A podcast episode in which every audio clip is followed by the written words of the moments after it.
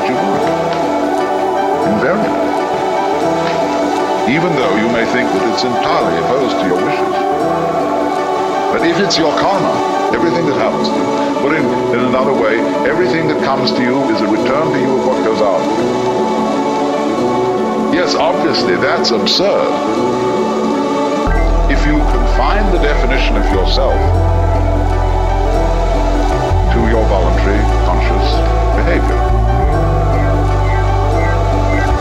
that's a ridiculous definition of oneself. Oneself, by any, any stretch of the imagination, must involve far more than the conscious and voluntary aspects of our behavior.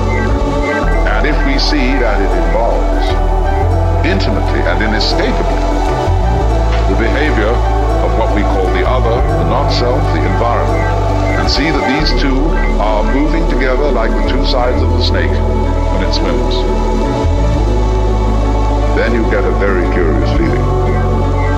You have to be careful